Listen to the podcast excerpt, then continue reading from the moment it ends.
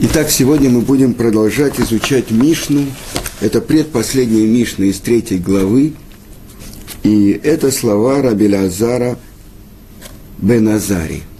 И мы уже разбирали то, что без Торы нету хороших качеств, хороших поступков. Э, это то, что называется Дерехерец. Без Дерехерец нету Торы. Э, без мудрости нету трепета перед Творцом – без трепета человек не может приобрести мудрость. Без понимания нет познания, без знания нет понимания. И вот сейчас мы подошли к тому, что э, все везде цитируют «Энкемах энтора, энтора энкемах». Значит, без муки, без еды, без пропитания нету Торы, а без Торы нету муки. И надо понять, о чем здесь идет речь. Ну, конечно, человек, которому нечего есть, Раша объясняет, он э, прекратит изучение Торы. С другой стороны, если человек не занят постижением Торы, то зачем ему жизнь, то есть зачем ему мука? И на самом деле это связано с чудесным сотворением человека. После туалета мы говорим, э, сотворивший в нас э, отверстия, полости. И в конце мы говорим «мафли ласот», сотворивший чудесное. То есть творение человека – это пеле. Пеле – это чудо. Ну, ну что за чудо? Ну как, человек. Пока человек не осознает, что он из себя представляет, он действительно еще не очень человек. Но то, что написано в Торе – что Творец сотворил человека, в отличие от животных, было несколько этапов. Прежде всего, все животные, звери, птицы, рыбы, они были произведены по слову Творца из земли. А что сказано про человека? Прежде всего, есть выражение «наасе Адам» – «сделаем человека». И Раша объясняет, что Муше – он э, задал вопрос Творцу, ведь могут ошибиться и подумать, что несколько сил творили человека, и почему сделаем. И есть много объяснений, и одно из объяснений, что при сотворении человека было множество сил. Что это значит? Все то, что Творец поместил материальную природу человека, в ту форму, которую вылепили руки Творца. А после этого сказано, и вдунул в его ноздри душу живую. Значит, что же это значит «сделаем человека»?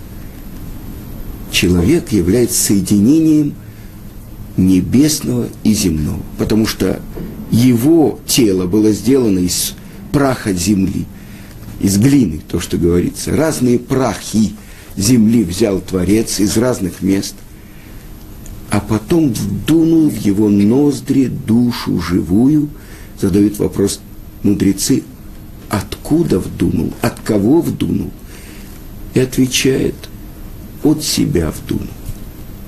И, так вот сейчас мы это и выясняем. Сделаем – Потому что все те силы, которые есть во всех зверях, животных, птицах и рыбах, это все то, что имеет отношение к материальной природе человека, к тому же праху. Это... И поэтому, когда Творец обращается к ангелам и говорит, определите имена животных, зверей и птицы, они говорят, мы не можем.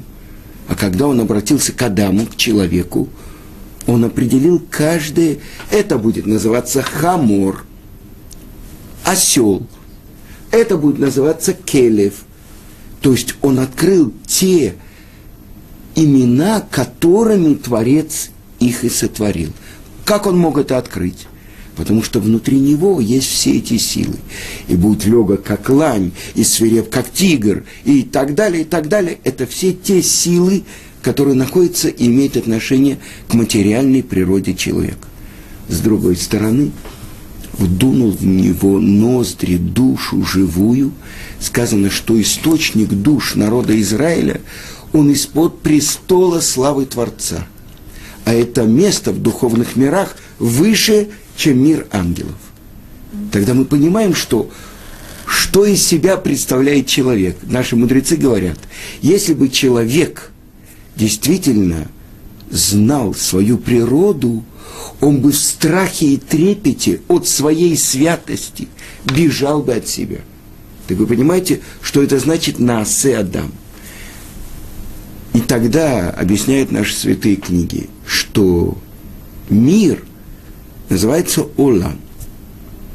Сотворенный мир, включающий духовные миры и последний наш материальный мир, это называется Олам Агадоль, большой мир.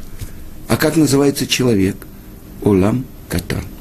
С другой стороны, все миры называются Адам. Почему так странно Творец сотворил все миры, что они называются Адам, человек? Потому что, оказывается, в этом заключена тайна, что человек может постичь только то, что подобно ему. И говорят наши мудрецы, из своего тела постиг Тору. Кто? Авраам Авину. Мибсари, из, моего, из моей плоти постигают Творца. Как это так? Даже то, как выглядит физически человек. Но обратите внимание, голова у нас находится не под мышкой, растет не под мышкой. Выше всего голова. Что здесь? Мозг. Что здесь? Разум. Это одно из объяснений, что это место самого высшего из трех уровней души. То, что называется нишама. А средний уровень – это то, что главное – это сердце. Это средний уровень души, то, что называется рух. Ниже – это печень, которая перерабатывает кровь. Это место пребывания нефеш, то, что является компаньоном тела. Тогда мы видим, какая мудрость заключена в том, как Творец сотворил человека. Так вот, это называется мафли ласот, сотворивший чудесно. И тогда у человека есть материальная природа и духовная природа. И если человек возносится, а ведь он сотворен последним, э, ради кого сотворен весь мир? Вы скажете, ради человека. Я уточню – кто был сотворен последним? А если подумать еще точнее, Хава. Тогда оказывается, что весь мир сотворен ради кого? А сказано так, праведная жена, она корона на голове мужа. Вы понимаете? Так э, э, все философии и, в принципе, внешние книги говорят, что главное то, что человек строит, создает. Э, ну, помните, перекрывает Енисей, посыпает собачку лайку в космос. Вот это главное. А оказывается, что главное? Как он строит свой дом. Вы понимаете, если главная цель, чтобы жена была короной у него на голове. Так это все зависит от того, вся основа еврейства где находится? В еврейском доме. Вы понимаете? Человек может давать красивые лекции, возбуждать сердца всех людей, весь мир может ему аплодировать. А дома он ведет себя как... Э, да, не будем говорить, это все ничего не стоит. Вы понимаете? Почему? Потому что проверка всего – это его дом. Но, конечно, гораздо лучше надеть галстук, прийти к кому-нибудь, улыбаться и все, а домой прийти и быть э, львом в клетке. Вы понимаете? Да, хорошо. Значит, мы говорим про то, что без Торы нету пропитания. Без пропитания нету Торы. И это очень глубокие вещи. И как же мы можем их понять? Так вот, это две основы, которые составляют человека. Э, говорят наши книги святые, то, что из-за из-за чего пришло разрушение храма, изгнание из земли, сказано в Торе. Тахат ашерло аватта это элокеха бесимха. Из-за того, что ты не служил Творцу в радости. Когда у тебя было все, а что значит служить Творцу? Это и есть то, ради чего сотворен мир. Ради того, чтобы в нашем мире реализовалась Тора – мы учим Тору не для того, чтобы быть э, профессорами, я не знаю, э, каббалистической э, архи, архитектоники Талмуда. Да, красивое название. Так у нас в Ешиве был один ученик, которому мы написали, что мы просим его перевести с такого-то курса, такого-то университета какого-то, вот э, во франко-швейцарскую академию Удайки на такой факультет – его перевели, ну, неважно, главное умное слово придумать. Да. Так вот, э, для чего же мы учим Тору? Э, главная цель, зачем? Не для того, чтобы красиво декламировать, а для того, чтобы ею жить. И это то, что говорит э, Раби Лазар бен Азария, тот, у кого мудрость знание преобладает над его делами, то есть он изучает Тору, но не исполняет ее, подобен дереву с многочисленными ветвями и очень слабыми корнями. А корни, что такое корни? Значит, это исполнение, это реализация. И что он говорит? Подует ветер и вырвет такое дерево и опрокинет его – потому что оно недостаточно укоренилось в почве.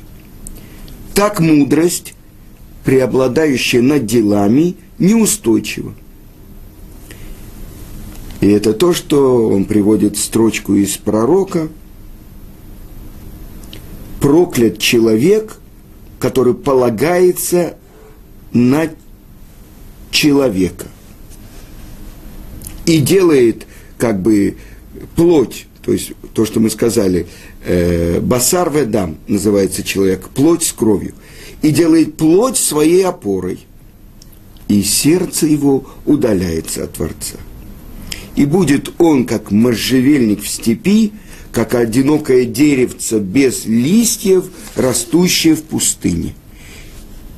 И он не увидит, как придет благо. Даже когда период дождей, это дерево не чувствует изменения к лучшему. И он будет жить в выжженной пустыне, на земле бесплодной, на которой ничего не растет. Это человек, который говорит, у меня есть только Тора, заповеди, исполнение, это не для меня. И Тора у него нет. Потому что смысл Торы – Тора, Гораа, Орайса, что это значит? Это то, как надо жить, учение жизни, а не учение философии. Философия, человек может рассуждать на самые, э, о самых высоких вещах, действительно постичь корень всего творения и вести себя как последнее животное. Потому что философия его не обязывает. Тора, Гураа, если это учение жизни – то то, насколько ты этим жив, то, насколько ты это знание реализуешь, то настолько у тебя есть Тара. Теперь, тот, у кого дела приобретают над, преобладают над мудростью, подобен дереву с многими ветвями, с немногими ветвями, но с очень крепкими корнями. И даже если будут дуть все ветры мира – они не смогут сдвинуть его с места. Это человек, который делает добрые дела, источником которого является этих добрых дел не хорошее сердце, а что? Трепет и страх перед Творцом. Никакие чужие мнения, никакое влияние не заставит его изменить его взгляд. И об этом сказано. Ашрея Иш, счастлив человек, полагающееся на Творца. Будет он как дерево, посаженное у воды и пускающее корни свои у потока, не знает оно, когда приходит зной. Листья его всегда зелены, и даже во время засухи не боится это дерево и не перестанет приносить плоды. Что мы видим? Он приносит плоды. И это очень важная вещь. Ведь то, что мы получили, Творец смотрел в Тору и творил мир. Чем он творил мир? Второй. Тогда что? Каждое слово Творца порождало мир.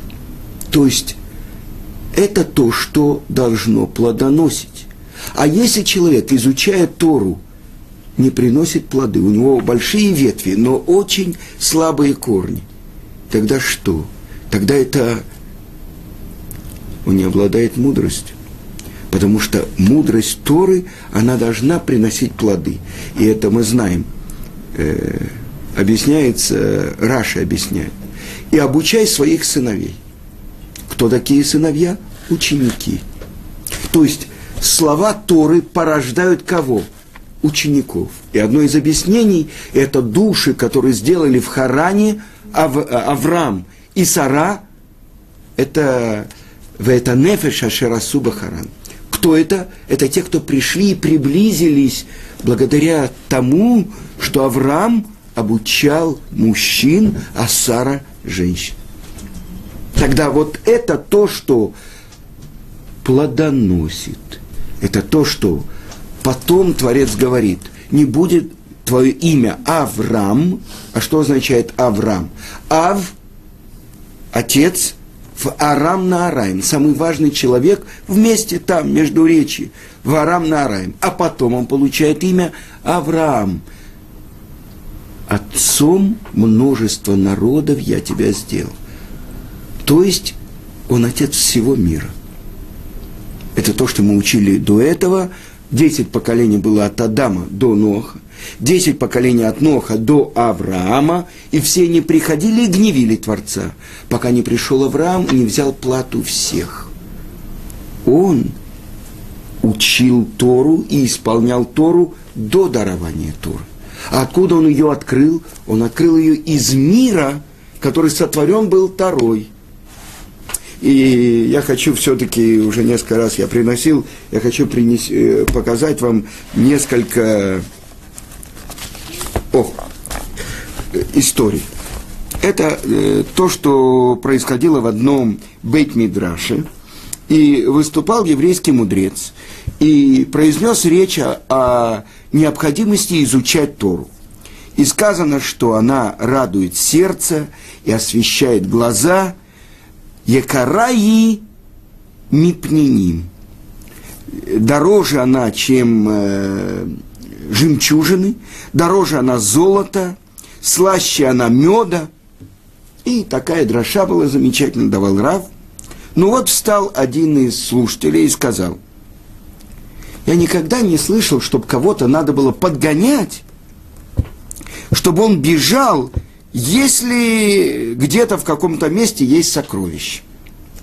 Если только распространяется слух, например, о золотом приске или алмазном месторождении, туда бегут толпы. А вы рассказываете, что тара дороже золота, и чем э, жемчужины. Почему же к ней не бегут толпы? Хороший вопрос. И тогда мудрец ему ответил – извините, но, по-моему, ваши слова не очень точны. Я сам видел реку, в которой было э, золотое песок, и только очень немногие занимались там добычей золота.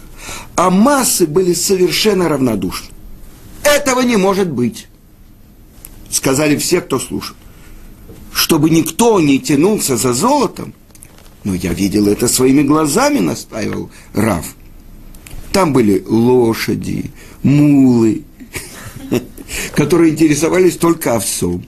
Там бродили собаки, да, там коты грелись на солнце, птички поркали, коровы жевали траву. Ну, тут все расхохотались.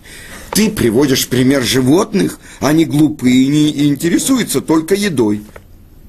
Это ответ на э, вопрос этого человека, ответил мудрец. Тара слаще меда и дороже золота для того, кто не интересуется овсом. И то же самое мы можем сказать о субботе, о ее святости, о ее сиянии. Для каких-то людей она может быть скучным. Как это, как это? Сидеть весь день, вообще в, в этой, ходить только, что евреи делают в эту субботу. Только едят и молятся, спят, едят, молятся. Ужас, да? А тот, кто радуется ей, ценит ее – но на этом спор не кончился. И тоже человек, который задал вопрос про золото, он сказал, хорошо, к таре тянутся только мудрецы, а к золоту тянутся все люди, и мудрецы тоже. Ведь они должны иметь деньги на пропитание. Выходит, что золото предпочтительные торы, потому что за ним увлекаются, за ним бегут все – это действительно так. Согласились все. Ты говоришь правильно. Э, но мудрец спросил у него, скажи, какая комната у, у, самая, ну, украшенная, самая праздничная в твоем доме? Как? Естественно, салон. А ты знаешь, э, сказал Раф, что в нашем же городе есть целые районы – где в квартирах нету салона. Ну, конечно, какие-то бедные районы или жилища для нищих. Да. Но, извини, я приведу возражение на то, что ты сказал. Всем, может быть, только кроме тебя, нуждаются, чтобы в доме был туалет. Так разве ради э, из-за этого он выше, чем салон, и в нем принимают гостей. Ну, в этот момент, конечно, возражающий немножко прикусил свой язык. Так Рава объяснил, что даже если все э, это, устремляются за золотом, главное что? В доме это салон. Да. И тогда что главное в жизни человека? То, что человек берет с собой – Человек может сказать, я за жизнь съел 1532 бифштекса. Я мне в жизни, ну, я не, точно не скажу, ну, 15 тысяч э, четвертинок куриц. Это он может хвалиться этим. А если человек постигает даже одну маленькую вещь из Торы, это то, что он берет с собой. Ну как это? И приводит другой пример. Тоже сегодня я хочу немного, несколько примеров привести. Один человек поехал в какое-то место, и э, там э, работал, и там были дворы наполненные, там э, э, дворы, э, поля, и с полей крестьяне бросали камешки ненужные. А он шел и увидел, что камешки – это бриллианты. Он начал их собирать. Но у него он занимался подденной работой, и они, эти крестьяне, ему говорят, ну давай мы хоть тебя чуть-чуть покормим. Он отказался, он работал и сам себя кормил. Но что он сделал? Все эти камешки, которые они выбрасывали, он отправил в ту страну, из которой он был, и чтобы их там хранили, и сказал, продайте несколько их, даже два, не больше. И их продали, ему прислали деньги в эту страну, где он был. И на эти деньги он купил, скупил все поля всех этих крестьян. Те самые крестьяне, которые ему э, предлагали кусочек хлеба. Так что это такое? Это то, что сказано, что мудрец, что он берет? Это хахамлев – и мецва. Говорится про Моше Рабейну, что мудрый сердцем он возьмет заповедь. И еще э, я хочу привести пример. Э, вы понимаете, что если бы мы действительно, не только то, что вот в книжках написано, то, что мы цитируем, если бы действительно мы это знали, что это так. Человек, который э, может каждые пять минут заработать 100 долларов – он бы отходил от этого места, где это можно брать. Но дело в том, что в книжках написано, что Тара, каждое слово, это вообще бриллиант. Но э, рядом есть э, 10 шекелей, он огнется, что взять 10 шекелей, а не услышать слово Торы. Это реальность. Да, ну я хочу рассказать вам про одного человека. Э, вы знаете, кто э, изобрел атомную подводную лодку? То есть то, что она работает на атомном реакторе. Это американский профессор, еврей, по фамилии Радковский.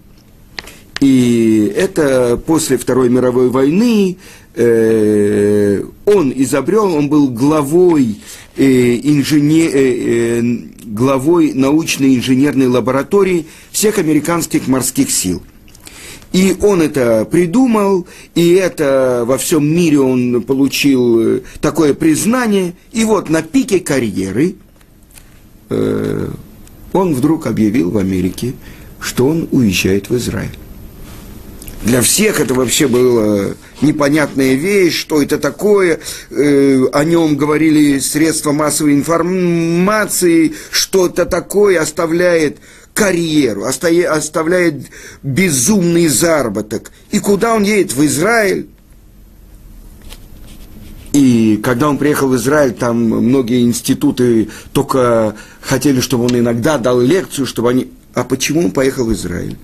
Потому что он был коин, и он хотел каждый день благословлять, исполнять это. Кроме всего прочего, он соблюдающий еврей, и он жил где-то, он поселился э, в Раматхен, и Стайплер его очень уважал, но он бежал от э, всех средств массовой информации.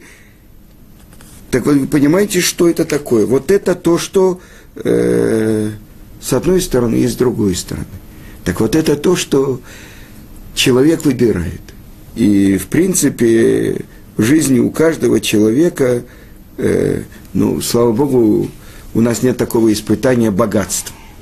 Но человек, которому посылаются деньги, и на что он их тратит, немногие богатые евреи заслуживают, что они действительно помогают Торе – сколько глупостей, сколько обманщиков, сколько тех, которые э, придумывают какие-то, я не знаю, организации и собирают деньги, и большие деньги. Один раз в, в, один, э, в одну синагогу пришли два человека, э, собирали деньги на какую-то бедную вдову и так далее. И буквально за считанные минуты собрали огромную сумму. Рав – позвал их к себе и начал допытываться и так далее. И что выяснилось? Что это на самом деле евреи, которые оставили еврейство и собирали для церкви. А что такое? Почему Рава это насторожило? Потому что слишком быстро они собрали эти деньги. Обычно для того, чтобы на хорошее дело собрать деньги, это нужно очень большие усилия. Это тоже я говорю. Нужно заслуги, что были у человека, чтобы он давал свои деньги на поддержку Торы. И это то, что я вам могу рассказать. Что я знаю одного человека в Москве, который договорился с одним из самых серьезных колелей, которые есть в Иерусалиме.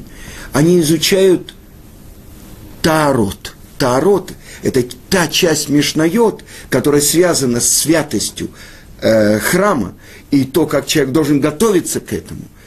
И там учится где-то 162, 165 еврейских мудрецов, которые утром в первой половине дня могут быть Рашей Шивот, могут быть главами Колелей, а во второй половине дня сидят и углубленно изучают эти Мишнайот. Так вот, этот человек в Москве заслужил, что он сделал соглашение между ним и главой этого Колеля, глава этого Колеля тоже особенный человек, который ни копейки не берет себе ездит по всему миру, собирает для того, чтобы этот колель существовал. Так это человек из Москвы. Когда рассказали Равхайму Коневскому, что вот сейчас человек из Москвы поддерживает этот колель, радости его не было границ. Вы понимаете, что это возвращение Торы в Россию. Не только изучение Торы в России, но поддержка Торы из России. И какой Торы? То, что является, когда придет э, поскорее, чтобы это произошло, Машех, будет построен храм, без этого мы как без рук. А то, что касается нас, эту часть э, раздела Мишнайот, Кодшим и Таарот, это то, что наш учитель Равицкак Зильбер учил в лагере. Вы понимаете? Вот на этом самом дне советского генома, в уголовном лагере, что он учил вот эти вещи. Он говорит, то, что на свободе у меня не было времени выучить. Когда он бежал с этими ведрами, это то, что он учил. Он говорит, там я это хорошо понял. Он знал это наизусть. Так вот это то, что ради чего существует... Быстро собрал. Что значит быстро собрал? Э, понимаете, когда э, действуют силы, силы нечистоты, то часто бывает такое, что это Гаон из Вильна в другом месте объясняет. По природе человек, он сделан из праха, то, с чего мы начали. И приложить какие-то усилия, ему нужно преодолевать свою природу. А когда легко бежится и так далее, человек должен проверить себя, какие силы действуют, что его влечет. Так вот это, когда собрали на, не на то, что они говорили, это вызвало подозрение Урала. Но это еврейские мудрецы, этим они отличаются, что они мудрецы, они живут, реализуют эту мудрость. Ну, на сегодня мы завершим.